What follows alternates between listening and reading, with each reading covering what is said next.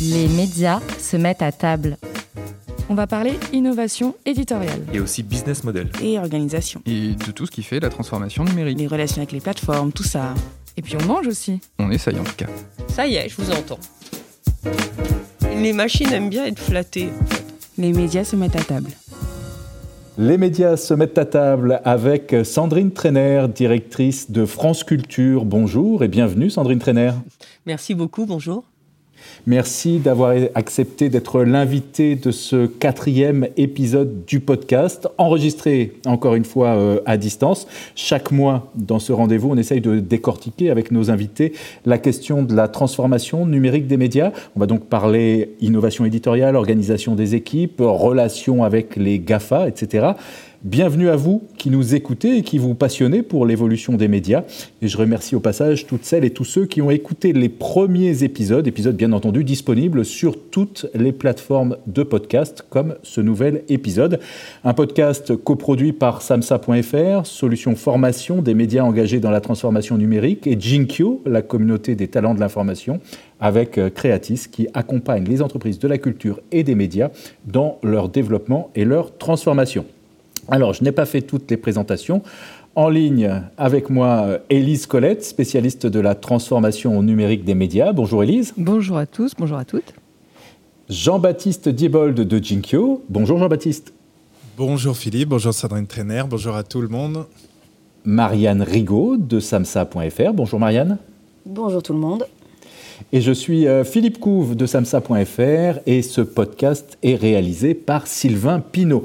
Nous allons vous poser nos questions, Sandrine Trainer, mais on vous proposera aussi certaines questions qui nous ont été adressées via WhatsApp sous forme de notes vocales. Est-ce que vous êtes prête? Je suis tout à fait prête. Alors avant d'entamer quand même un petit disclaimer ou une déclaration d'intérêt, comme on dit en bon français, pour dire que nous avons brièvement travaillé chez SAMSA pour France Culture à l'occasion d'une mission de conseil il y a 18 mois et que nous assurons aussi des formations pour le groupe euh, Radio France, ce qui ne nous empêche pas, bien entendu, de vous poser toutes les questions qui nous semblent pertinentes. On va commencer avec euh, l'apéro, une fois que je vous aurai dit, à vous qui nous écoutez, qu'il faut aller, s'il vous plaît, sur Apple Podcast pour nous mettre des étoiles et nous laisser un commentaire. C'est ça qui nous permet de gagner en visibilité.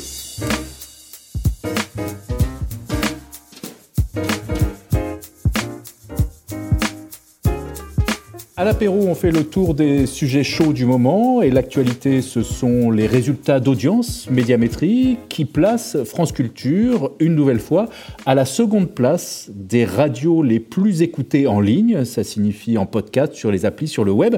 Sandrine Trainer, comment est-ce que vous expliquez ce succès et le poids euh, numérique de France Culture qui est sans commune mesure euh, finalement avec son poids dans l'audience traditionnelle qui se porte bien aussi, on, y reviendra, mais qui place plutôt euh, France Culture entre la dixième et la quinzième place, alors que là sur les audiences numériques vous êtes deuxième en France. Pourquoi? Pour deux raisons, euh, me semble-t-il. La première raison, la première raison euh, c'est l'identité éditoriale euh, de France Culture elle-même. Je pense que le numérique a dû être primitivement inventé également pour France Culture, au sens où le numérique valorise, valorise, me semble-t-il, assez naturellement les contenus qui ont et programmes qui ont vocation à, à, avoir une vie sur le, sur le, sur le long terme.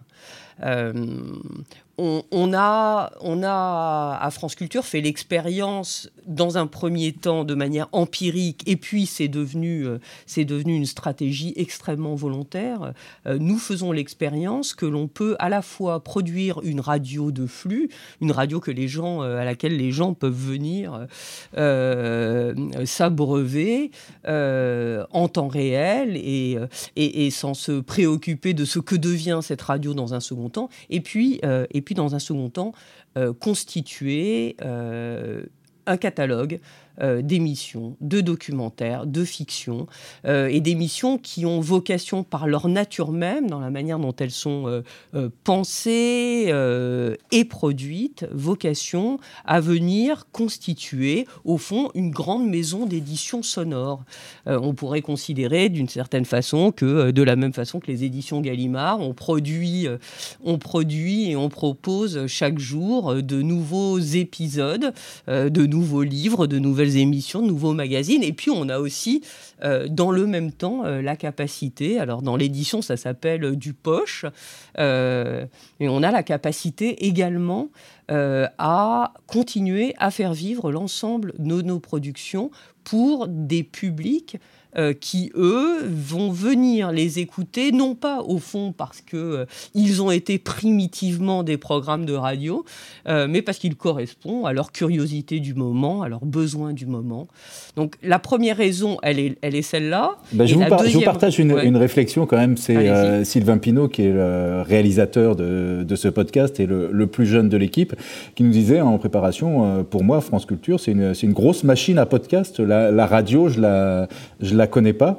Et est-ce que est-ce c'est le cas de beaucoup de gens? Et est-ce que c'était pas au départ finalement un peu une divine surprise pour France Culture de, se retrouver avec des, podcasts qui marchent aussi bien, alors que ça n'était pas pensé comme ça à l'origine? Bah, je ne sais pas si ça n'était pas pensé comme ça à l'origine. Je veux dire, en l'occurrence. Bah, les podcasts n'existaient pas à la création de France Culture. À la création de France Culture, non, mais vous savez, France Culture a beaucoup changé et la radio que nous faisons aujourd'hui euh, est très très différente à tous égards, euh, y compris formellement de la radio que nous avions euh, l'habitude de faire. Est-ce que c'est non Je dirais l'aspect divine surprise, elle a à voir avec la rencontre mais, mais c'est mais, c'est pas que du divin et c'est pas entièrement une surprise, la rencontre entre une époque et une, et une proposition éditoriale. Euh, est-ce que c'est une divine surprise de se rendre compte que la radio est de moins en moins euh, une radio d'accompagnement et de plus en plus un média que l'on choisit d'aller écouter parce que l'on a, euh, on trouve intérêt euh, à aller écouter ce média en particulier. Et que donc euh, l'évolution de la radio fait qu'une radio comme la nôtre, qui a un positionnement éditorial extrêmement clair, euh, extrêmement fort, parce qu'il est clair, est, de nature effectivement à attirer à lui un, public, un public grandissant qui vient très volontairement écouter cette radio en particulier. Ce qui est exceptionnel, c'est, euh, je, m'en souviens très bien puisque je l'ai vécu en temps réel, en responsabilité, c'est-à-dire le moment où on a pu dire à nos auditeurs, mais vous savez quoi, si vous pouvez pas écouter la philosophie à 10h du matin, parce qu'à 10h du matin, vous êtes en train de faire autre chose, eh ben ça n'a aucune espèce d'importance. L'expérience que l'on vous propose à la radio, vous pouvez aussi euh, la vivre à à, un autre moment euh, de la journée, et même dans une semaine, et même dans un mois, et même dans six mois, si c'est dans six mois que vous avez absolument besoin euh, de, d'accéder à des contenus sur, euh, je sais pas quoi, Simone de Beauvoir, allez. c'est pas je sais pas quoi, c'est Simone de Beauvoir. donc, en l'occurrence, oui, il y a une convergence. Il y a une convergence entre un projet éditorial, entre la solidité de ce qui est proposé, qui donne de la pérennité au contenu, et euh, et, euh, une technologie et des systèmes de distribution euh, qui permettent effectivement à ces programmes de continuer à vivre sur le temps, donc à France Culture de constituer un catalogue qui amplifie évidemment euh, l'écoute. Ce qui amplifie aussi l'écoute par le podcast, c'est les gens qui viennent podcaster. C'est pas à vous que je vais, évidemment, que je vais, euh, que je l'apprendre. Dès lors que le podcast s'est développé majoritairement chez un public plutôt plus jeune que le public euh, de la radio, le fait d'être en mesure d'adresser un public plus jeune qui écoute moins la radio, mais qui en revanche s'intéresse de plus en plus au contenu sonore, d'être capable de leur proposer des choses euh, au moment et de la manière qui correspond à leur mode de vie, à leur mode d'écoute,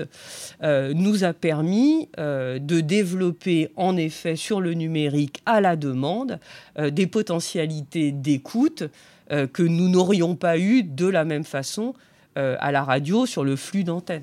Alors justement, paradoxe ou pas, l'audience de la radio traditionnelle, l'audience hertzienne, elle se porte bien aussi et elle augmente depuis, depuis des années pour, pour France Culture, alors que globalement, l'audience du, du, média radio, elle est plutôt en train de se, se tasser. C'est quoi votre, votre secret de ce côté-là pour augmenter l'audience quand elle se tasse pour, euh, pour le média radio? D'abord, nous, on ne commence pas par augmenter l'audience. On commence par essayer de faire la radio dont on pense euh, qu'elle est la meilleure radio euh, possible et qu'elle laboure un sillon éditorial que nous nous sommes donné, qui est notre feuille de route, c'est-à-dire d'être cette radio de euh, de, la création euh, des idées et des savoirs et de le faire euh, et de le faire le mieux possible. Ça commence comme ça. On va pas chercher l'audience, on rencontre des publics. Euh, si on était allé chercher de l'audience, je sais pas, on aurait peut-être fait complètement autre chose. Euh, donc, donc ça, se passe plutôt dans ce, euh, dans ce sens-là. Bon, pour, être, pour être tout à fait honnête, je pense que vous savez que ce sont les radios de service public qui, qui tirent leur épingle du jeu.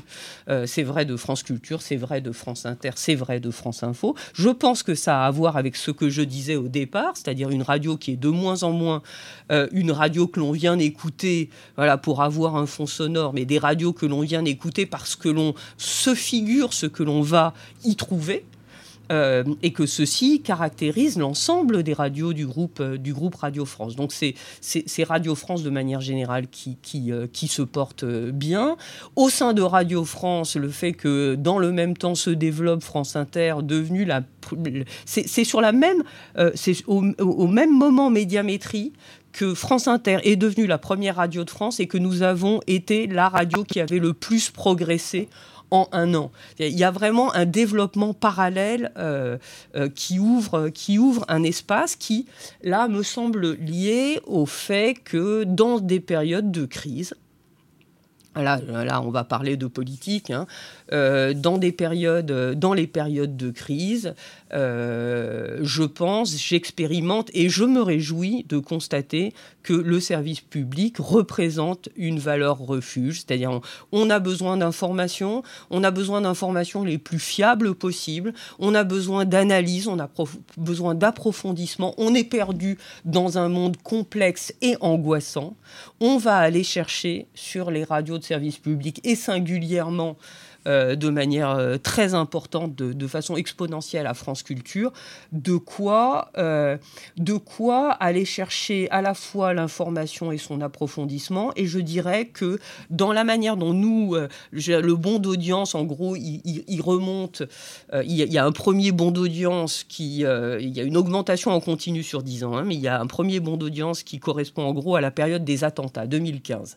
Et puis il y a un bon d'audience très significatif au moment du mouvement des Gilets Gilets jaunes, hein, au moment où tout le monde disait euh, tout le monde est sur les chaînes d'infos. Ben non, ils étaient aussi plus 28% à venir sur France Culture et à y rester.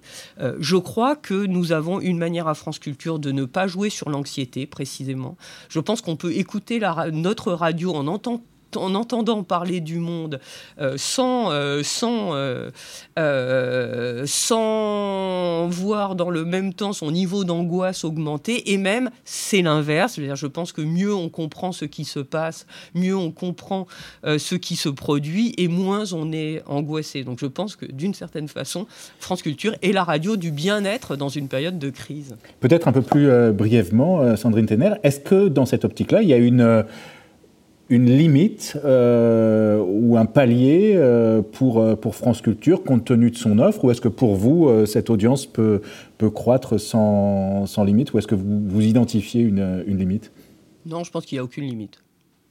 Je pense qu'il n'y a aucune limite que qu'une qu'une offre de service public qui fait le pari euh, en gros de l'esprit d'ouverture euh, au sens où nous l'entendons, c'est-à-dire dans la diversité des sujets, des approches, des opinions, des engagements. elle, n'a pas de, limite par essence dès lors qu'elle a réussi ce que je crois nous avons réussi à faire depuis quelques années, c'est-à-dire à, faire une, radio totalement en phase avec, avec l'époque et d'avoir été capable de le faire savoir c'est-à-dire de transformer l'image qui pouvait être un peu inquiétante elle-même de France Culture. Alors, on va revenir euh, en détail dans ce podcast sur ses performances, oui, et sur la manière dont ce... J'ai été brève là. Hein. Je progresse en cours de route. Vous allez voir, à la fin, je vous dirai oui, non, je sais pas, peut-être. Et puis, on va parler aussi de la manière dont se conduit la transformation numérique d'un média comme euh, France Culture au sein de Radio France.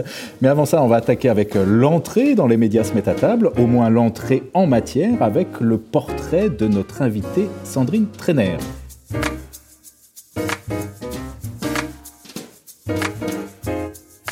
Un portrait brossé par Élise Colette.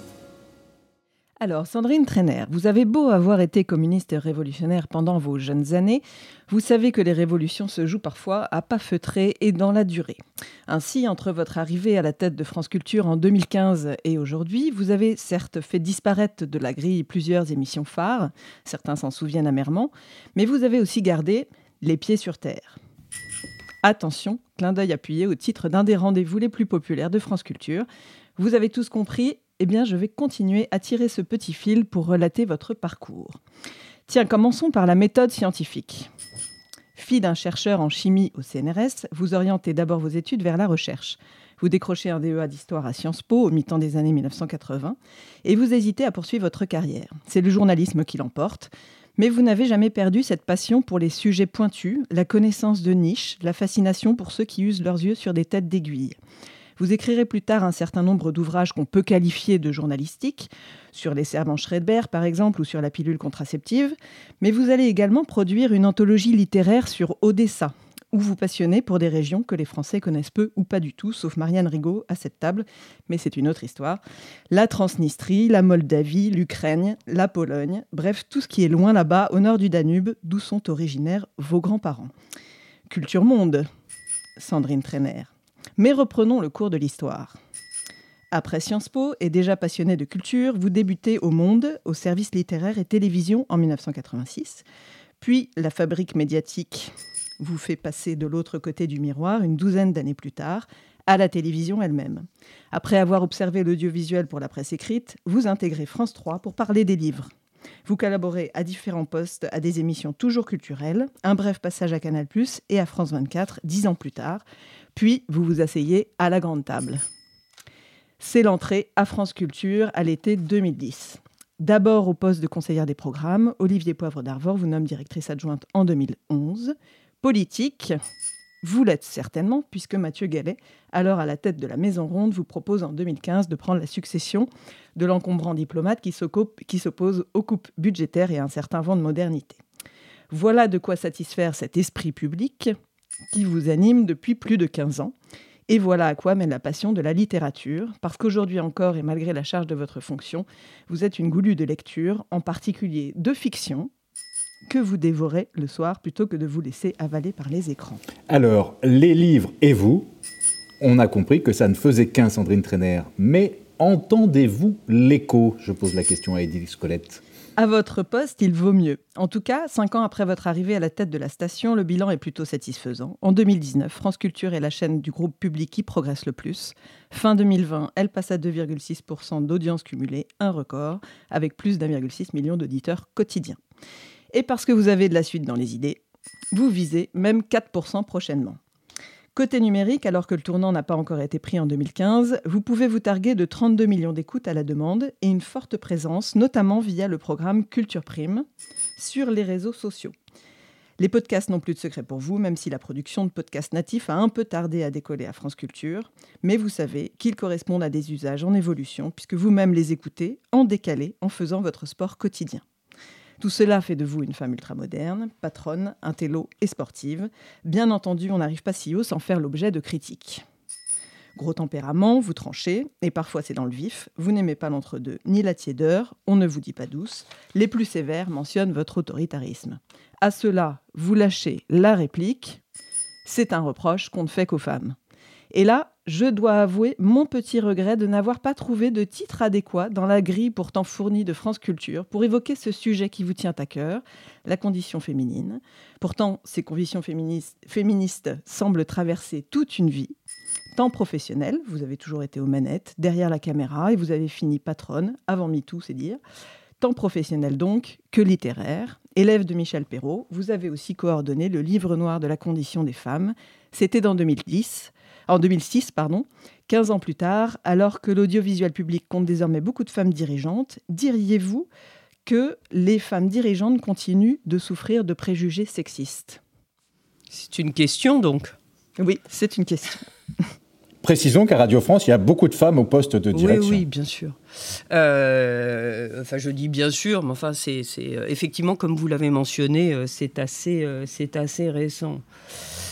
Euh, oui, enfin, il n'y a pas que pour la radio que la radio euh, que je parie sur le temps long. Euh, aucune transformation ne se fait, aucune transformation d'ordre celle que vous évoquez, c'est-à-dire la question de l'image des femmes, sont des grandes questions anthropologiques. Ça se fait pas comme ça, ça ne se décrète pas, mais ça se démontre. C'est bien pour ça que, que je suis attentive à la manière dont on parle des femmes, c'est pas parce que j'en fais une affaire de susceptibilité personnelle, je vous assure que ça n'est absolument pas le cas. Euh, mais en revanche, je, crois qu'effectivement, pour changer les choses en profondeur, il faut les, il faut les, il faut les changer par l'exemple. Euh, et c'est aussi ce que j'essaye de faire dans ma manière de faire. C'est-à-dire, en fait, euh, je sais pas, dans ma manière de faire, il y a eu, il y a eu l'accent donné à la place des femmes à l'antenne, l'accent donné à la place des femmes sur les plateaux. Aujourd'hui, ça paraît des tartes à la crème, et en fait, c'était pas du tout une tarte à la crème au moment où j'ai commencé. Donc, euh, j'espère que, j'espère que, tous ceux qui confondent l'autorité, qui est euh, l'apanage naturel des personnalités qui ont fonction d'autorité, ceux qui confondent l'autorité et l'autoritarisme, euh, se rendent compte aussi qu'il y a eu quelques bricoles faites autour dans ce, registre-là. Donc oui, oui, bien sûr qu'il il reste, il reste des a priori, et c'est normal, et on va continuer à les démentir vous et moi. En tant que, manager, c'est une des questions euh, qui va devenir, je pense, un peu la question euh, référence du début de ce, podcast. En tant que manager, c'est quoi ce que vous identifiez comme euh, votre principal défaut ou la, question sur laquelle vous travaillez, vous, à titre personnel? L'impatience. C'est mon principal défaut à tous égards. L'impatience, l'impatience quand l'impatience parce que euh, a, été mentionné euh, mes, mes, mes, inclinaisons euh, politiques. alors, voilà, comme je suis assez chatouilleuse, c'était pas vraiment communiste, en fait. Ils étaient plus trotskistes dans la famille. mais oui, je, crois qu'un des principes, un des problèmes que l'on rencontre aussi bien dans le management des équipes que dans le management d'un projet euh, tout court, c'est que quand on a une conception qui est évolutive, mais néanmoins, euh, quand on, a à tort ou à raison une vision de là où on veut aller, euh, on voudrait toujours y aller sans doute plus vite que l'on ne peut y aller. Euh, donc je reconnais très volontiers que euh, euh, m'en a été d'ailleurs fait reproche dans d'autres fonctions. On me disait tu vas trop vite et c'était effectivement un défaut. Vous savez les gens qui quand ils entendent le début d'une phrase savent déjà quelle est la fin de la phrase. donc ils n'ont pas tellement envie de l'entendre puisqu'ils l'ont déjà comprise. c'est un défaut. C'est véritablement un défaut, donc je suis impatient. Alors, on va parler, merci en tout cas pour cette euh, confession, on va dire. On va, on va parler euh, innovation éditoriale. Je déteste le reconnaître. et business model en guise de plat de résistance.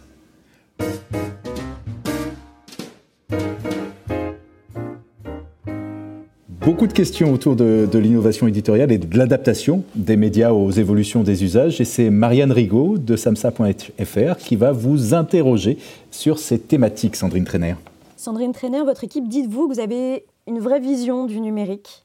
Euh, donc ma première question, ce serait d'abord en quoi euh, le numérique vous permet de rendre France Culture plus accessible auprès de vos audiences, auprès des publics que vous rencontrez, comme vous l'avez dit tout à l'heure? Bah, à, tous égards, c'est-à-dire que je veux dire, le, numérique est, pour France Culture, enfin a, été de toute façon en fait des dès les origines ou presque, une, possibilité, dès lors que, qu'on, en avait saisi euh, qu'on l'avait vu et, qu'on en avait saisi toutes les, euh, en tout cas une grande partie des conséquences, c'est, euh, c'est une opportunité de démultiplication du message. Euh, et, et, et, et d'une certaine façon, le, le, la vista de départ, c'était de n'avoir jamais considéré que le numérique, c'était des répliques, vous savez comme on dit, des répliques dans un tremblement de terre.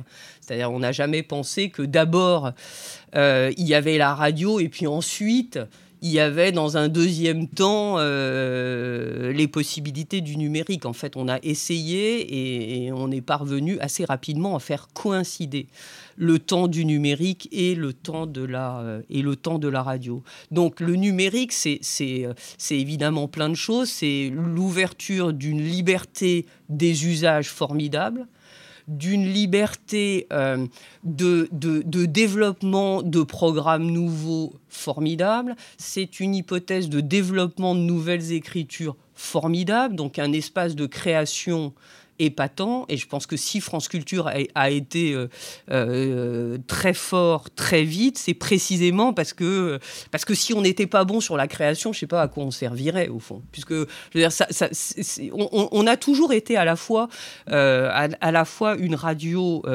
du classique et, de, et, et du plus moderne. Euh, donc, euh, donc le numérique, c'est toutes ces potentialités-là. C'est une addition de liberté, aussi bien pour l'auditeur que pour celui qui produit, euh, qui produit le, le programme. Mais, aujourd'hui, c'est le, un, développement d'usage qui, pour le coup, est vraiment, est vraiment une surprise, une divine surprise. à propos des nouvelles écritures, vous avez cité tout à l'heure votre production de podcast natif.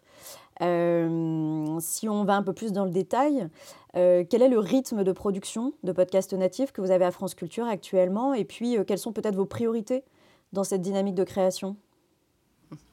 Alors la seule bricole que je, on ne reprend jamais des éléments de portrait puisque le, portraitiste a tous les droits. En revanche, nous n'avons pas été en retard sur le podcast natif. Nous avons été les premiers à faire du podcast natif. Euh, mais, mais pas par un coup de génie d'ailleurs, euh, mais, mais grâce, euh, grâce à un voyage dans la Silicon Valley qu'avait organisé Mathieu Gallet et, qui nous a, ou à, quelques-uns et qui nous a vraiment ouvert, ouvert des horizons très importants. Alors, le podcast, alors, en fait, vous, êtes pas intervenu avant Arte Radio quand même sur ce. Non, mais Arte Radio, c'était pas des podcasts. C'est Arte Radio, c'était une radio numérique. Ah. Il n'y avait pas d'antenne de, flux euh, de FM. Donc c'était du podcast. Si vous voulez. Mais alors, si vous le dites comme ça, euh, alors je vais immédiatement compliquer euh, la réponse à la question en disant que d'une certaine façon, pour moi aujourd'hui, penser le podcast euh, séparément du programme pour la radio n'a déjà plus de sens. C'est-à-dire le podcast, c'est du programme. Nous avons des programmes qui naissent d'abord en distribution numérique. Nous avons des, des programmes qui naissent d'abord en flux d'antenne hertzien. les uns ont vocation à, n'être appréhendés par certains publics que comme des podcasts. Et, ils sont nombreux ceux qui écoutent les chemins de la philo sans savoir que par ailleurs c'est une émission de radio en direct à 10h du mat sur France Culture. De la même façon euh, que, euh, euh, que des gens vont écouter le podcast Looking for Kermit sur, sur la radio à l'heure des pieds sur terre sans savoir que ça a été primitivement un, un podcast. Donc je pense que justement, la, la, grande, la grande évidence, euh, elle est là. C'est-à-dire que euh, on s'est dit il y a un an, on avait fait, on faisait, on avait fait des, des, des, des, des, tote bags. Laurence Audras, notre directrice de la communication, avait fait des tote bags violets et elle avait osé écrire. Et à l'époque, ça nous semblait euh, un peu osé. C'est-à-dire, c'est ce qui nous avait été dit. Les meilleurs podcasts sont à la radio. Celui de l'année prochaine, de l'été prochain, il dit les meilleurs podcasts font la radio. donc notre tout, tout, ça pour dire que aujourd'hui notre production de podcast, écoutez, nous produisons grosso modo pour vraiment répondre précisément à la question. Guillaume Erner, notre matinalier, il fait chaque semaine un podcast qui s'appelle Super Fail. Hein, qui, est vraiment, euh, qui est vraiment inspiré, là, pour le coup, des, des, euh, euh, des, des, idées américaines en vogue dans le, dans le numérique. Nous produisons, en gros, 5 à 6 grandes séries de fiction en podcast chaque année, hein, qui font à chaque fois 10, 12 épisodes et qui, et qui sont des fictions élaborées, c'est-à-dire ça demande une petite année d'écriture et euh, et, trois mois, euh, mois euh, d'enregistrement, montage, mixage. Et puis, nous, nous faisons chaque mois des, formes documentaires, comme les mécaniques du complotisme maintenant, mécaniques du journalisme, où nous passons en coulisses d'un certain nombre de, de phénomènes. ça, c'est tous les mois, on en sort un à deux. un à deux séries et maintenant, nous pensons de manière globale euh, des grandes collections en podcast qui sont aussi des grandes collections qui sont conçues euh, pour l'antenne. Par exemple, en ce moment, nous, nous sommes en train de produire avec René Friedman, c'est le, le, le, le, euh, père du, premier bébé éprouvette en France. Nous faisons avec René Friedman une histoire de la naissance en 32 épisodes euh, voilà, donc euh, nous avons des formats très divers aujourd'hui, euh, très différents dans les écritures. nous touchons à tout de ce point de vue-là. Et il y, a, y a chaque semaine de nouvelles productions de podcasts natifs qui sont proposées à nos auditeurs. En quoi la prolifération de, ces podcasts natifs et puis de l'ensemble des, programmes que, vous avez cités a induit une évolution dans le métier de réalisateur radio? Peut-être dans la conception, dans l'écriture. Vous avez parlé de l'écriture en série. Euh, c'est une des marques de fabrique de France Culture. Oui, bien sûr, bien sûr. Et alors là aussi, euh, c'est une rencontre assez heureuse entre euh, une antenne qui avait vocation à faire de l'approfondissement, c'est-à-dire à avoir des formats qui sont des formats longs. Hein. Ça fait pour le coup très longtemps que notre émission d'histoire ou notre émission de philo pense par thème. Euh, sur l'ensemble de la semaine. Euh, euh, donc on, avait cette appréhension de la série euh, sauf que évidemment, on, ne le disait pas comme ça et on le pensait pas comme ça. On, propose un feuilleton de fiction du lundi au vendredi de 20h30 à 21h depuis euh, depuis des années et des années. Sauf qu'on le pensait pas comme ça. Il se trouve que ça a rencontré le phénomène de la série. Alors comment ben, C'est euh, la, question la question est, passionnante parce que parce qu'elle a à voir avec la disparition dont on parlait de la frontière entre entre le, les productions, les antennes numériques et l'antenne euh, hertzienne, c'est que, c'est que les, euh, dès lors qu'un usage, un usage se développe, que cet usage transforme l'écriture, alors vous avez raison, le mode sériel, euh, le recours à des formes de narration euh, dont on n'avait pas du tout l'habitude, en tout cas sur une antenne comme euh, France Culture, l'emploi parfois, pas uniquement, mais de la première personne, le recours en fait à des techniques d'écriture inspirées de la fiction pour raconter le monde sous forme documentaire, très certainement le, le, le fait que la série repose sur l'envie que l'on donne aux gens de passer d'un épisode l'autre. Donc le rythme d'écriture euh, a, influé sur, euh, non seulement sur le métier de réalisateur, mais aussi sur le métier d'auteur, et aujourd'hui influe sur la radio. Parce que, euh, parce que de la même façon qu'il y a des années et des années, au moment où, on a commencé en, télévision, enfin à l'image, à voir des séries, hein, on faisait la différence entre les séries et le cinéma, et puis un jour l'écriture de séries a fini par avoir une influence, comme vous savez, sur l'écriture du cinéma de long métrage. Bon, ben là, il se passe exactement la même chose, c'est-à-dire les oreilles se transforment, euh, et en particulier chez les nouvelles générations qui vont au son par le podcast, et donc ceci euh, amène aussi euh, et va amener à une transformation de l'écriture de la radio pour cette raison-là. Donc oui, je pense que, que ça, ça, ça, transforme de manière assez, assez profonde. Et on a, on a sans doute une, en fait une vigilance à ce qu'entend euh, et ce que supporte euh, l'auditeur beaucoup plus importante qu'à l'époque où on faisait un flux et, et, où sans doute la pensée de l'auditeur était moins proche qu'elle ne l'est aujourd'hui. Le numérique pense avec l'usager, en fait, tout simplement. Euh, euh, ça aussi, c'est pas à vous que je vais, je vais l'apprendre. Euh, la radio pensait aussi avec l'auditeur, mais, mais sans doute beaucoup moins. Alors, on a beaucoup parlé podcast, programme audio et donc son. On va parler maintenant de vidéo, tout en restant sur le, donc, le numérique. Euh, France Culture participe euh, très activement au dispositif euh, Culture Prime, aux côtés d'autres acteurs de l'audiovisuel public. Est-ce que vous pouvez nous rappeler en quoi ça consiste et puis nous dire un peu concrètement combien ça, mobilise de, personnes, quels sont les, objectifs de cette production Culture Prime? Alors Culture Prime, le, je pense que c'est le prototype. Euh, je crois, j'ai sans doute pas vocation à terminer dans un ouvrage de management, mais euh, mais c'est le, le, prototype du projet dont on peut être fier parce que c'est un projet qui était donc un, qui était qui est à la fois un projet culturel, un projet d'innovation et un projet, euh, un projet qui a été un levier de transformation en interne et, et qui en gros n'a rien coûté. C'est-à-dire ça, ça défie tout ce que tous les poncifs, il y a les poncifs qui, euh, qui ont trait aux femmes en responsabilité, puis les poncifs qui ont trait euh, aux services publics. C'est-à-dire c'est lourd, c'est machin, c'est des usines à gaz, etc., etc. Donc, alors en fait, donc on part très très rapidement, on part d'une commande euh, adressée à Michel Phil pour France Télé, à moi pour Radio France, de, de, Mathieu Gallet et de Delphine Ernotte, qui est qu'est-ce qu'on fait sur le numérique en matière de culture? Et on aurait pu, c'était un peu après le lancement de France Info. Donc on aurait pu penser, euh, je sais pas quoi, une chaîne, un truc. Hein.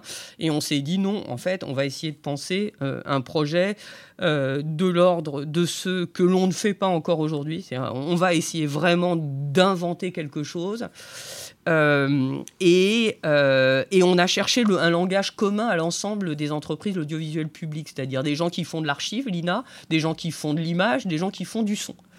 Euh, et la vidéo nous a semblé, dans son mode d'écriture, euh, c'est-à-dire son, image et texte, être euh, un, agent de liaison formidable entre l'ensemble de nos entreprises.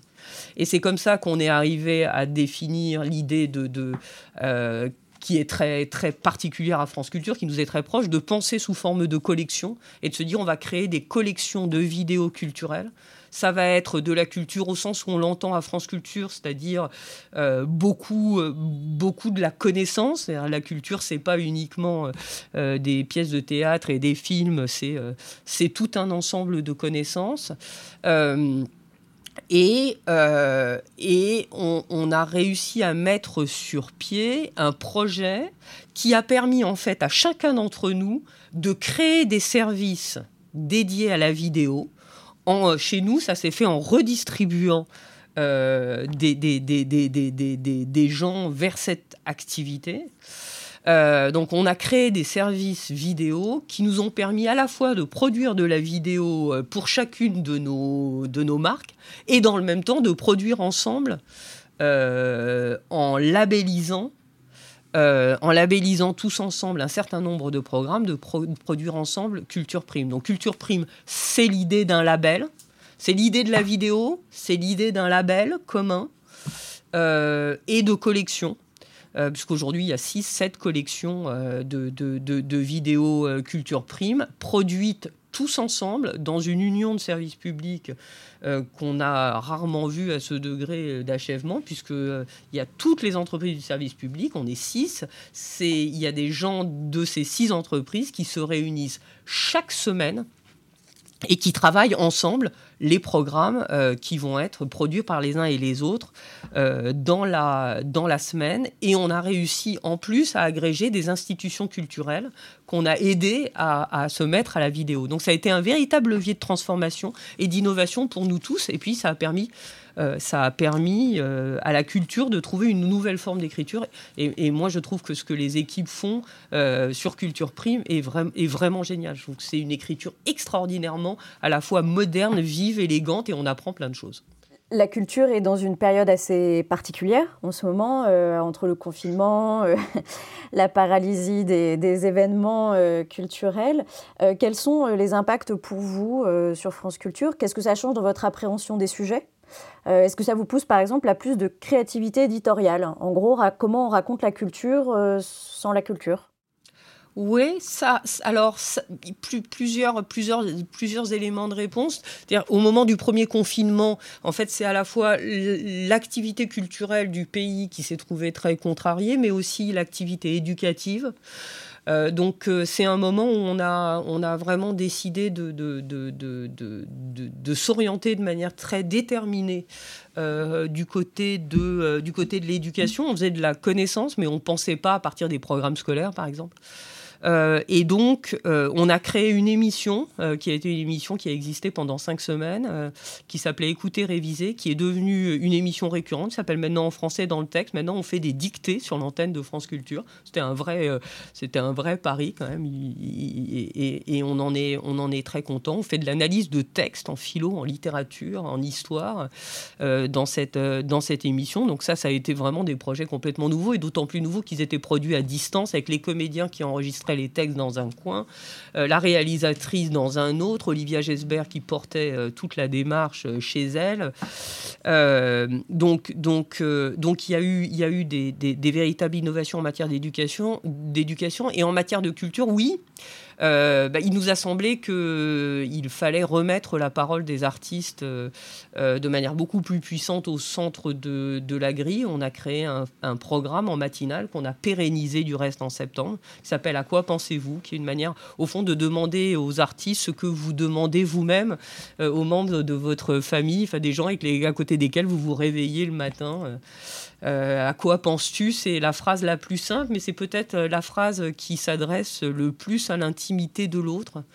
Euh, donc on, a remis d'une certaine façon l'artiste au cœur du dispositif de la grille, et plus l'artiste que sa production en termes promotionnels, puisque de la production, euh, ben, il y en avait beaucoup moins et qu'on voulait pas. Alors, euh, la littérature, les artistes, ils continuent à travailler. Hein. C'est le rapport au public qui a été euh, terriblement contrarié pour le cinéma, le spectacle vivant.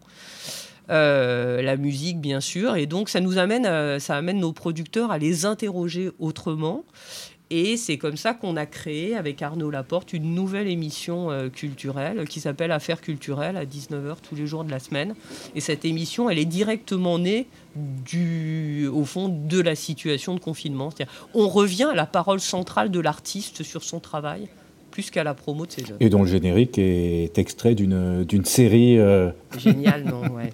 Alors, je vous livre, Sandrine Trainer, euh, une question sous forme de, qui nous est arrivée sous forme de, de note vocale sur, euh, sur WhatsApp. Et cette question, elle vient de Lausanne, en Suisse.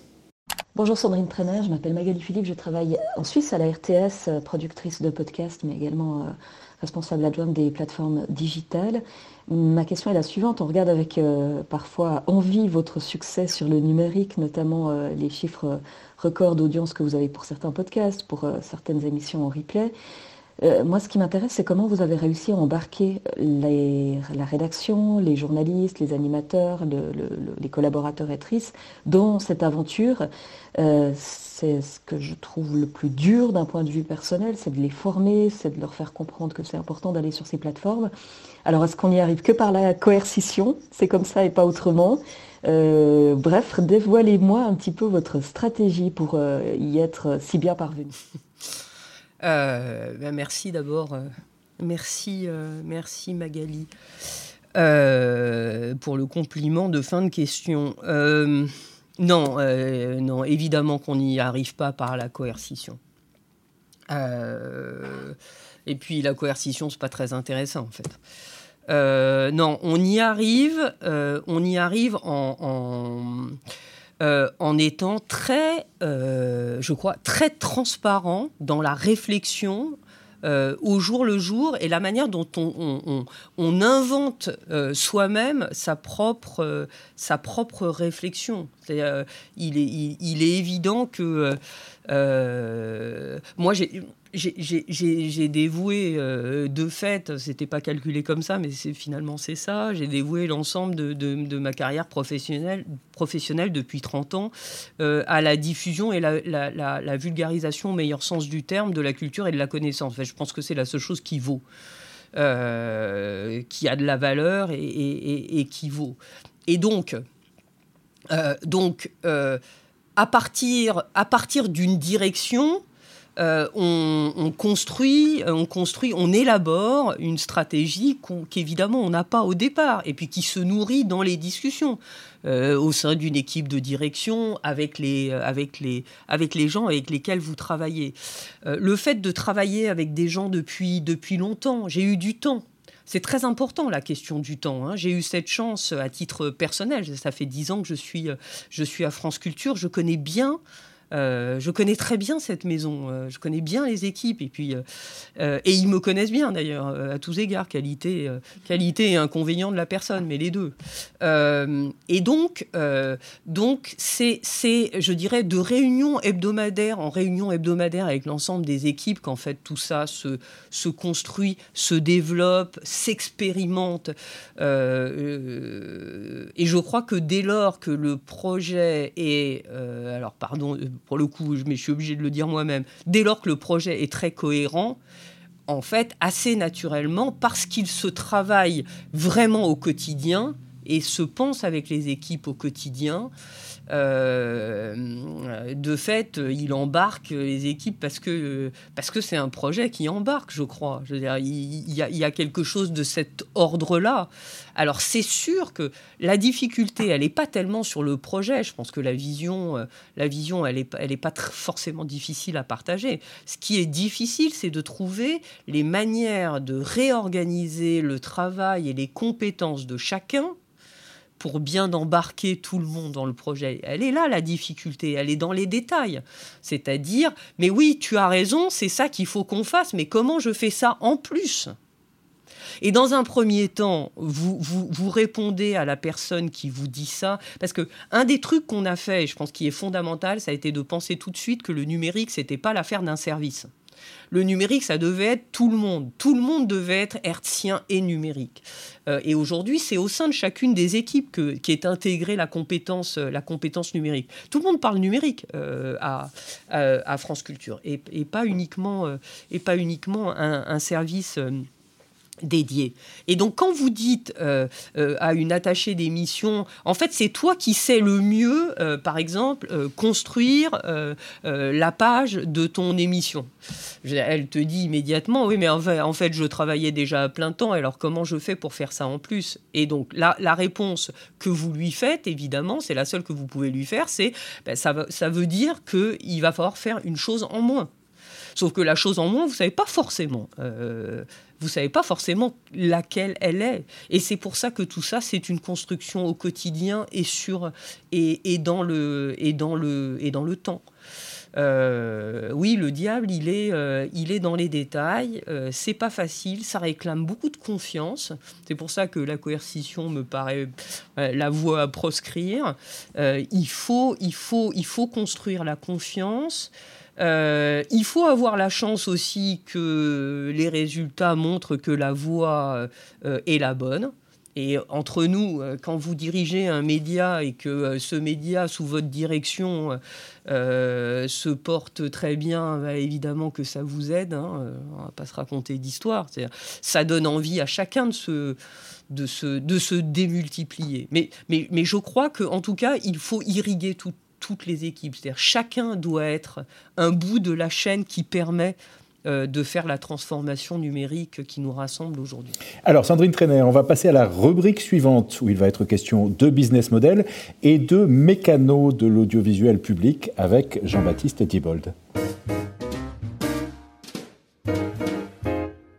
Oui, euh, bonjour Sandrine Trainer. Je voulais euh, moi commencer par une question qui fait un peu la jointure en fait sur euh, sur la diversité. La, PDG de Radio France, Sybille Veil, en a beaucoup parlé dans une récente interview au JDD. Et puis Delphine Ernotte, pareil, un sujet de France Télévisions. En dehors de l'air du temps, en dehors de ce que vous avez déjà fait, à votre avis, comment vous vous pouvez y contribuer sur France Culture Et c'est ce que c'est via le recrutement, on va dire de nouvelles voix? Est-ce que c'est par des nouvelles émissions?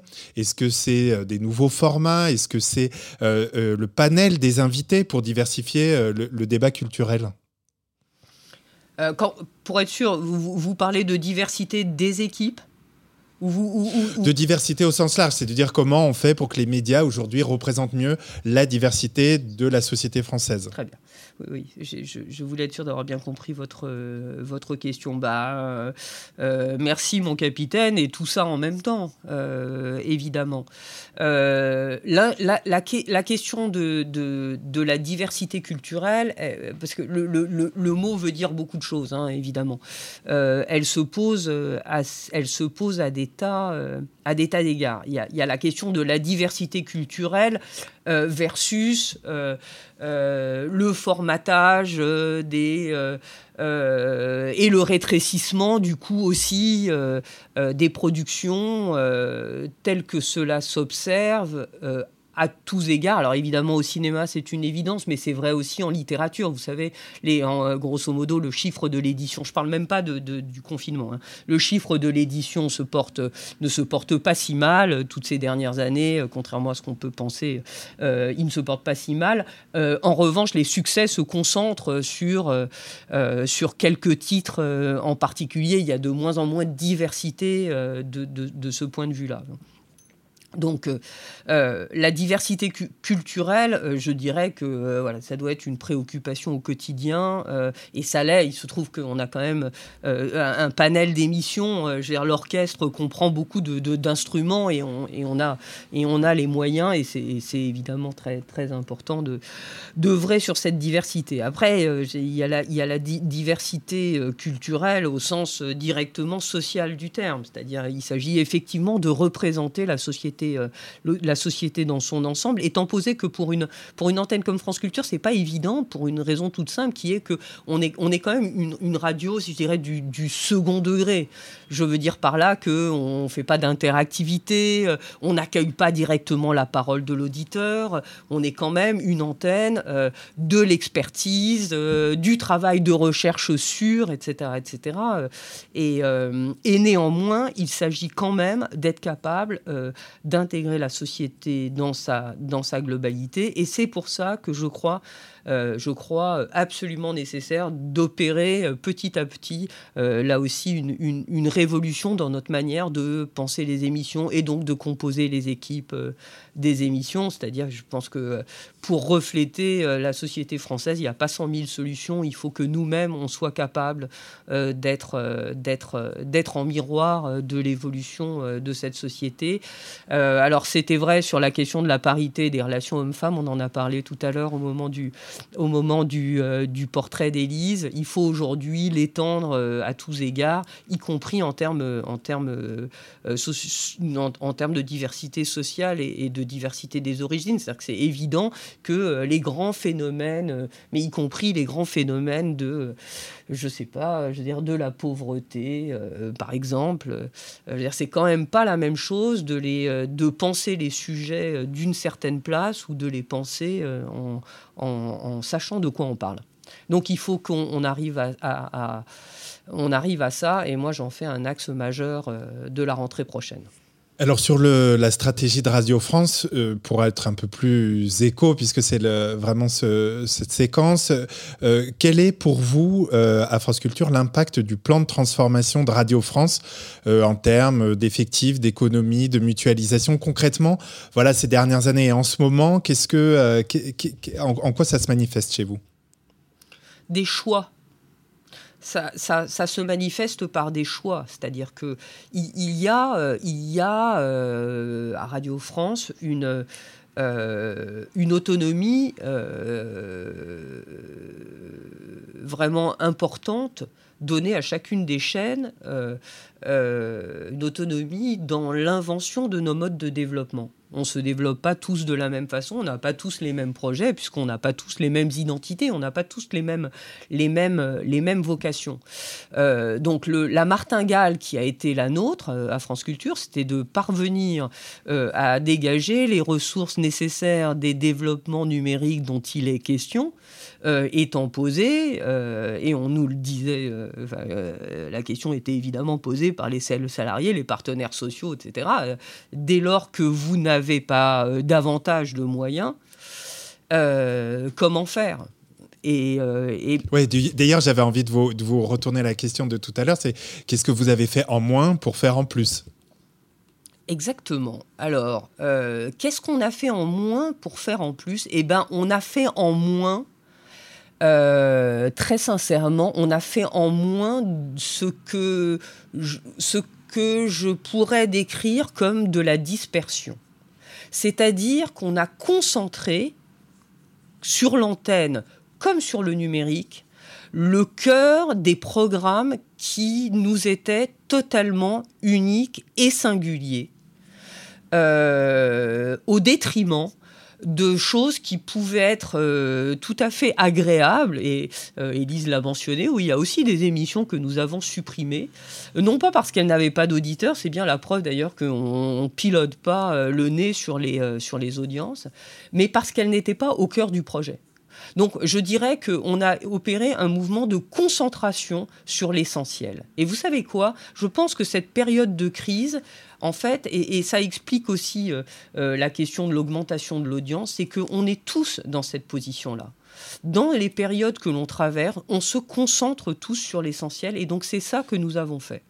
Et, donc c'est passé aussi par, euh, oui, des choses qui ont semblé moins essentielles et donc qu'on n'a plus fait.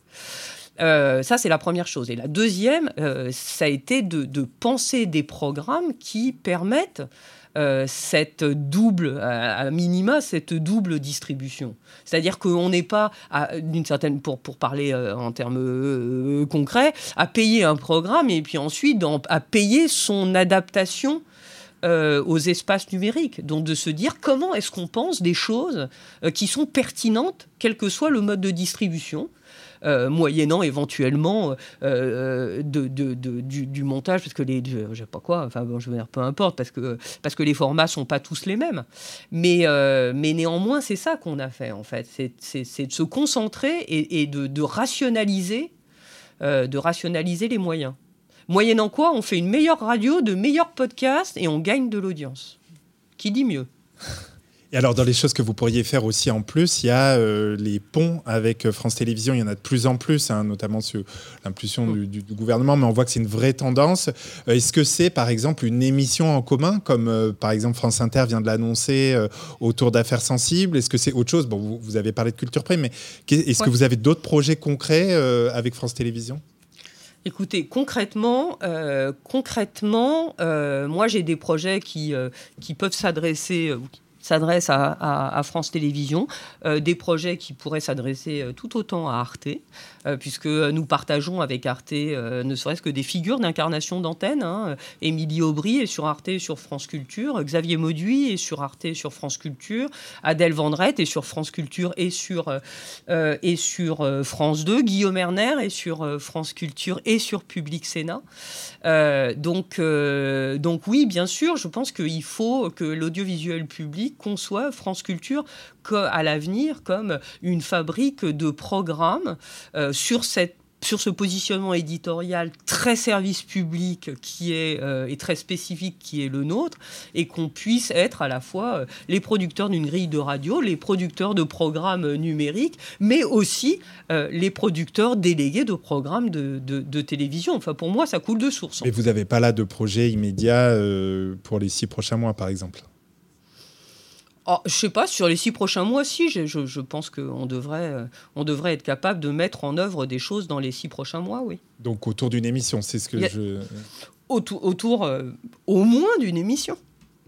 Très oui, non, je, je, pense que je pense qu'en fait, on, on, a un savoir-faire tout simplement. On a un savoir-faire, on a, on a le goût de, euh, et ce savoir-faire, ça a été la capacité, en fait, à transformer des, choses qui paraissaient, euh, euh, curieusement, pour moi c'est très curieux, mais qui paraissaient arides, en, en, vrais moments de plaisir, d'écoute. Les chemins de la philo, c'est notre premier podcast. Hein, vous le savez, c'est 3 millions de podcasts par mois. C'est ça qu'on fait avec la philo, c'est ça qu'on fait avec l'histoire, c'est ça qu'on fait avec, avec de grands enjeux qui, me semble-t-il, sont des enjeux pour la télévision de service public comme pour la radio de service public.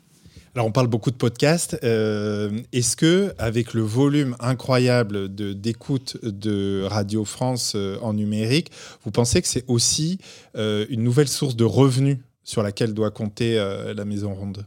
Ce, n'est pas enfin, le, à partir du moment où, où, où, le choix a été fait de manière très claire, il y a des années, de considérer que le podcast faisait partie du service que l'on proposait à l'auditeur la possibilité, une fois encore, euh, d'écouter tous nos programmes de, euh, de n'importe où euh, et n'importe quand. Il me paraît très difficile de considérer que le podcast puisse être une source de revenus financiers. Parce que qui dit audience dit même des. je pense que, je pense que le podcast, en fait, je vais, je vais vous, ou alors je vais vous le dire autrement. Oui, dans la mesure où je pense que le podcast est pour une, une bonne part l'avenir de la radio c'est peut-être une, autre manière de le dire. C'est-à-dire, je pense que le podcast, le podcast est va être au cœur euh, du développement. Euh, du développement euh, d'un certain nombre de radios et en tout cas à mon sens des radios qui vivront qui vivront sur la durée cette transformation numérique c'est pas juste une transformation une transformation marginale c'est une transformation qui, qui transforme le cœur euh, le cœur du rapport euh, des gens qui écoutent à ce que nous faisons. À ce titre-là, euh, d'une certaine façon, cette valeur apportée, c'est une valeur, c'est une valeur ressource. alors évidemment pas, pas pour une antenne comme France Culture. Mais, quand même en, un mot sur, le, sur la publicité, il y a quand même. Mais nous n'avons pas de publicité. Et ça, c'est, je veux dire, c'est quelque chose qui ne peut pas, qui ne peut pas changer. Oui, à France Culture, hein, je veux dire. Oui, oui, mais c'est vrai que bon, ok, d'accord. Euh, sur, l'appli de podcast. Non, non, mais je veux dire, pour nous, pour nous, ça reste quand même, euh, euh, ça reste marginal. Ok. Alors maintenant sur l'appli de podcast elle-même, que sur laquelle mise beaucoup Radio France, mm. est-ce que vous pourriez nous expliquer déjà qu'on soit bien clair sur la chronologie des médias, comment elle s'insère exactement par rapport aux autres plateformes, où malgré tout se font quand même la très grande majorité des écoutes? Alors, c'est évidemment un sujet, euh, un sujet essentiel que vous mettez sur la table. Donc, euh, aujourd'hui, un programme, euh, un programme de, France Culture va être distribué euh, sur le site de France Culture dans le même temps qu'il est distribué sur l'application Radio France et, donc écoutable en, audio à la demande, que ce soit via un téléchargement ou en streaming. Alors, ce qui se passe, c'est que, euh, vous le savez, euh, la décision euh, a été prise pour toutes les raisons absolument évidentes qui ne sont encore que renforcées d'ailleurs par l'actualité américaine récente, de, récupérer, nous, de la souveraineté sur nos propres contenus.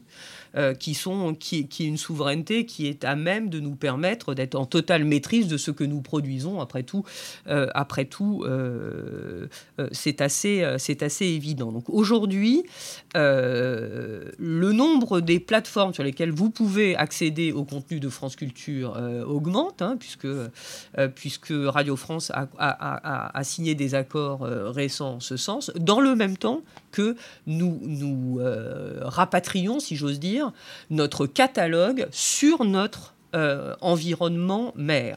Autrement dit, si vous voulez écouter un podcast de philosophie d'il y a six mois, il faut que vous alliez sur l'application Radio France ou sur le site de France Culture.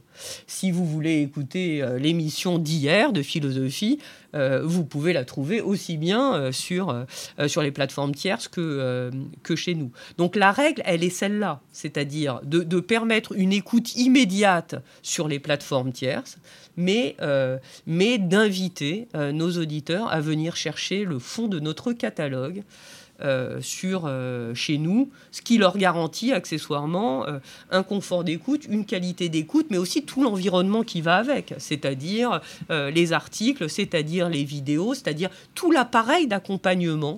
des émissions qui, vont permettre aussi d'aller écouter d'autres choses ensuite ou de trouver d'autres développements de ce qui les a intéressés.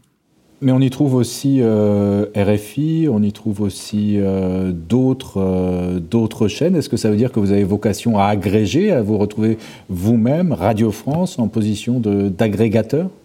Écoutez, c'est évidemment Radio France qui répondrait à cette, cette question-là euh, formulé de cette façon-là. Mais oui, je peux vous répondre euh, de manière positive. C'est-à-dire que, euh, en effet, Radio France est devenue est devenu depuis peu la plateforme de l'audio de service public, intégrant en effet les podcasts de nos, de de sœurs, de l'audio sœurs ou frères, ou je sais pas, dans de notre fratrie, sororité, je sais plus quoi, bah ça y est, je suis perdu, je sais pas comment le dire, de, de l'audiovisuel à mon propre piège, de l'audiovisuel public. voilà, ce, qui est, ce qui est évidemment, évidemment très bien et, et, et qui nous met là où nous on doit être, c'est-à-dire au cœur des contenus sonores de service public. Sandrine Trainer, dans ce repas virtuel qu'on partage ensemble, on en arrive au moment du dessert.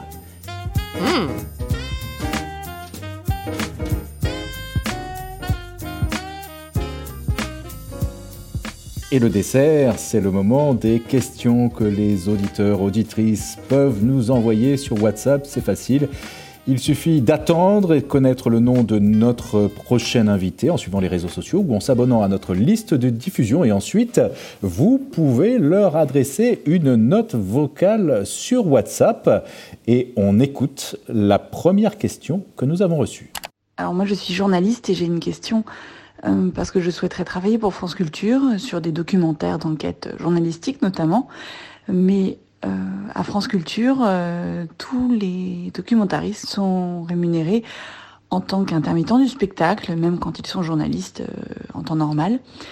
Et voilà, c'est ce qui explique que moi, je me tourne plutôt vers le privé que vers Radio France, parce que je suis journaliste et je souhaite le rester pour plein de raisons, parce que c'est mon métier tout simplement, et je peux pas le faire à Radio France. Voilà. Donc je voulais savoir si c'était pas. Euh, est-ce que c'était prévu que Radio France rémunère les journalistes comme des journalistes et non des intermittents du spectacle? Sandrine Trainer. Euh, alors, oui.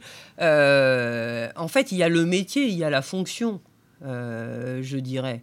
À, à, Radio France, nous, nous employons énormément de journalistes, de mémoire 800 journalistes, lesquels sont payés comme des journalistes avec un statut de, euh, de journalistes. Euh, il se trouve que euh, la maison différencie ce que l'on appelle l'information, c'est-à-dire la production d'informations dans les journaux, et, ce que l'on appelle les programmes. pour l'auditeur, évidemment, ça fait pas tellement de différence. que savoir Guillaume Erner est-il un producteur de programmes ou d'infos, peu importe, il est journaliste de métier, mais euh, ne faisant pas un journal, mais, mais faisant une matinale euh, à France Culture, euh, il a le statut de producteur et à ce titre-là, en effet, il est, il est payé comme intermittent du spectacle. Donc oui, les journalistes qui veulent travailler comme journalistes, payés comme des journalistes, que je comprends très bien, ils ont une filière qui leur est propre, qui est la filière des journalistes à Radio France. Et il y en a à France Culture une, petite, une, une petite quarantaine. En revanche, les documentaristes, sont payés comme des documentaristes, mais je ne crois pas que ce soit différent euh, euh, dans les autres médias. Je vais peut-être dire une énorme erreur, mais je pense que si vous allez faire, moi j'ai fait du, j'ai été journaliste longtemps, euh, j'ai fait du documentaire pour différentes antennes longtemps, je n'étais pas payé euh, comme journaliste, j'étais payé en droit d'auteur, euh, comme le sont les documentaristes de télévision.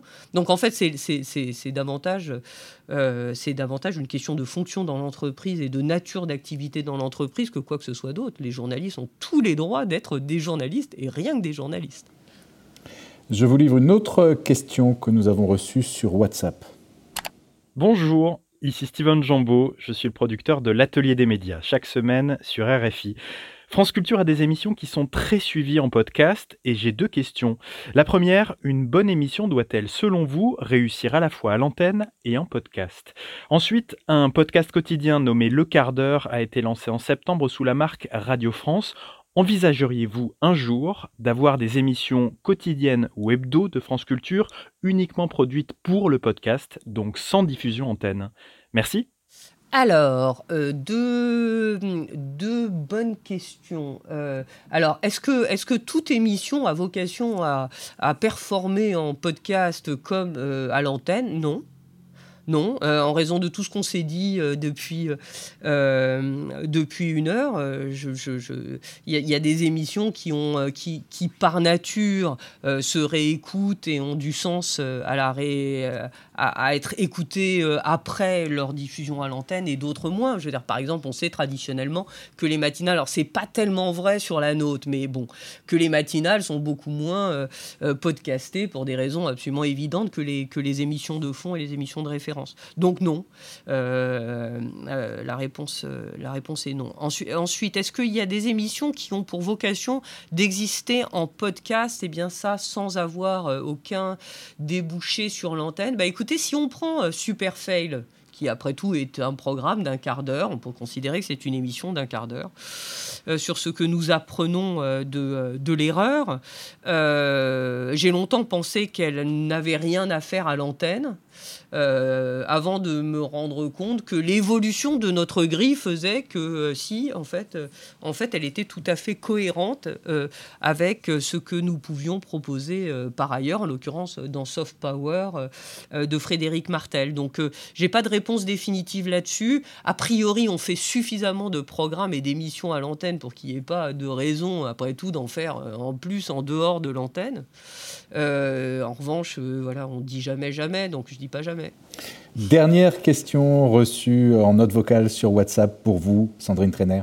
Bonjour Madame Trainer, ici euh, Ziad Malouf depuis Aubervilliers euh, où euh, j'ai créé, co-créé avec plusieurs camarades un projet qui s'appelle Transmission, qui transmet le savoir-faire radiophonique et, qui produit quelques histoires tous les ans. Et, et je souhaitais vous, vous, demander en fait ce qui vous inspire. Je demande ça parce que depuis pas mal d'années, 3, 4, 5, 6 ans. Euh, j'écoute attentivement et j'ai beaucoup écouté euh, la production américaine.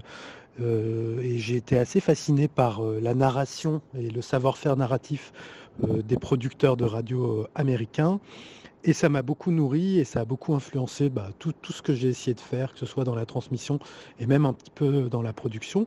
Et ça m'intéresserait de savoir ce qui vous, vous nourrit et vous inspire. Euh, je vais essayer de répondre bref. Euh, je vais peut-être alors en matière de, de, de, radio, de modèle de radio, d'équilibre entre le podcast et la radio. Euh, je suis très inspiré par par BBC Radio 4. Euh, qui, qui est une radio qui est conçue. Euh, c'est une sorte de, de, de, de, jumelle, mais en fait assez différente, euh, qui, est, qui est conçue de manière beaucoup plus libre en matière de grille de radio que n'est la nôtre, et qui produit des grandes collections précisément de toutes sortes de formats. Euh, qui naissent euh, en podcast sur le site de, sur leur site et qui ensuite sont distribués, euh, sont distribués à l'antenne avec moins de régularité que la manière dont nous on construit les grilles de radio. Ils s'autorisent des trucs dingues et moi j'adore ça. Euh, je me souviens d'une série sur les arbres qui était en, je sais plus quoi, 40 épisodes. Je suis pas une passionnée d'arbres, mais je me suis passionnée pour ce programme. Euh, et puis maintenant, finalement, j'aime assez les arbres aussi. Euh, je, je, je, ouais, je, suis, très inspirée par eux, mais je suis aussi très inspirée par l'écrit. Je ne suis pas inspirée que par, que par, que par l'oral. Je, m'intéresse à la manière dont les choses sont construites. Alors, ça peut être, je, peux, je peux avoir une idée en regardant un meuble ou en lisant un livre. Il n'y a pas que la radio qui inspire ma manière de faire de, de faire de la radio.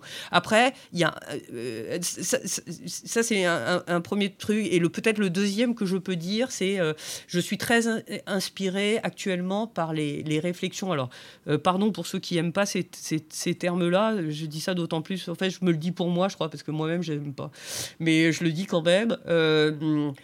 par toutes les réflexions actuelles sur ce qu'on appelle l'expérience de marque je trouve ça absolument passionnant euh, pour nous, c'est-à-dire de se dire, en fait, tout est possible dès lors que euh, si les gens viennent nous chercher en nous lisant sur le site, qui viennent nous chercher en nous regardant en vidéo, qui viennent nous chercher en écoutant un podcast ou qui viennent nous chercher en écoutant simplement la radio, il faut, il faut qu'ils euh, qu'ils aient le sentiment de retrouver le même camarade, la même camarade.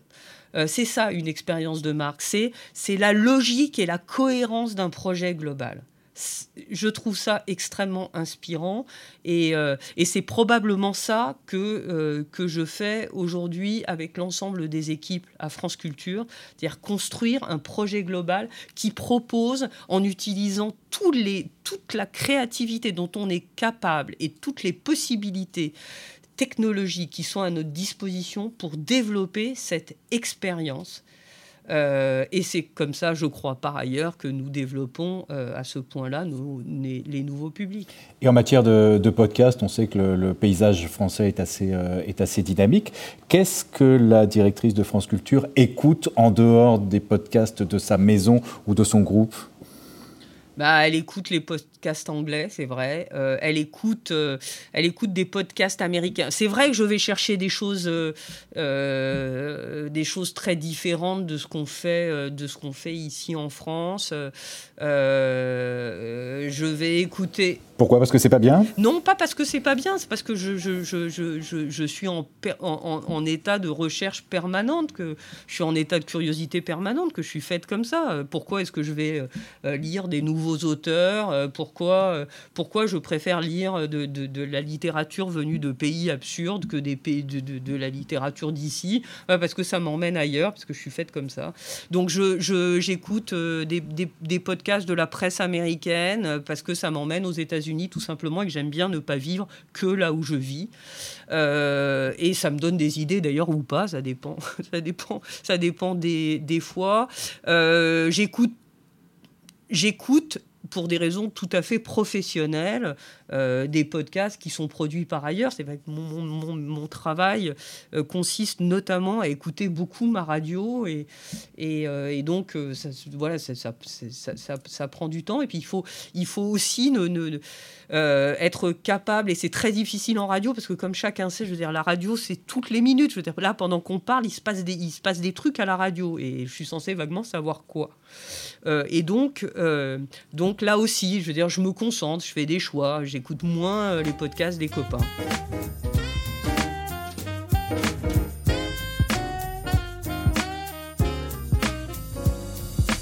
Alors on arrive bientôt à la fin de cet épisode, euh, c'est le, moment du, café dans ce, dans ce repas. Pour le café, quelques questions sur vos usages numériques personnels. Je ne sais pas si vous avez votre, votre smartphone près de vous.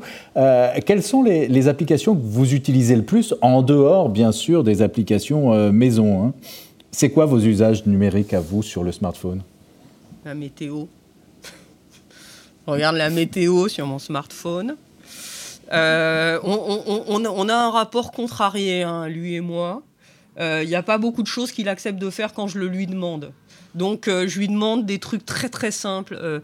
Qu'est-ce que je fais sur mon smartphone? Je regarde, je regarde les journaux, je lis la presse, je lis la presse, la météo, je regarde l'heure, c'est mon réveil, j'écoute de la musique. Euh, Vous allez sur les réseaux sociaux Je vais sur les réseaux sociaux, mais à intervalles euh, régulièrement, mais à intervalles espacés. Je passe pas ma vie. Euh, j'y vais trois fois par jour, mais je ne regarde pas en continu. les mails non plus d'ailleurs, de moins en moins, j'ai remarqué. il va falloir sur, surcentrer. non, je, crois que j'ai une, utilisation très très basique de, tout ça. Je, suis très basique. Toute dernière question, si vous étiez euh, à notre place, vous inviteriez qui dans ce podcast? Autrement dit, qui aimeriez-vous entendre sur la manière dont il ou elle gère la transformation numérique de son média? Euh, Évidemment, des gens très différents euh, de moi. Des gens qui font des choses extrêmement différentes de ce que je fais et, des gens, des gens dont, pour lesquels euh, précisément je ne me représente pas comment, euh, je ne sais pas me représenter comment ils font. Euh, donc vous me proposez n'importe qui différence qui devrait pas être très compliqué parce que heureusement j'espère ne pas être trop réplicable, je serai, je serai, je serai à l'écoute. C'était, c'était très intéressant d'entendre, je sais pas, d'entendre Louis Dreyfus chez vous, bien sûr. Donc oui, les autres, moi, c'est ça qui m'intéresse. Merci Sandrine Trainer, directrice de France Culture, d'être venue vous mettre à table avec nous. C'était le quatrième épisode du podcast Les médias se mettent à table, proposé par samsa.fr, solution formation des médias engagés dans la mutation numérique, et Jinkyo, la communauté des talents de l'information, avec Creatis qui accompagne les entreprises de la culture et des médias dans leur développement et leur transformation. On se retrouve dans un mois pour le numéro 5. D'ici là, vous pouvez nous suivre sur les réseaux sociaux, samsa.fr, Jinkyo et Creatis Et puis surtout, aidez-nous à faire connaître ce podcast en nous mettant 5 étoiles et un commentaire sur Apple Podcast, mais aussi en le partageant surtout avec vos amis et collègues qui peuvent être intéressés. À bientôt. Merci, au revoir.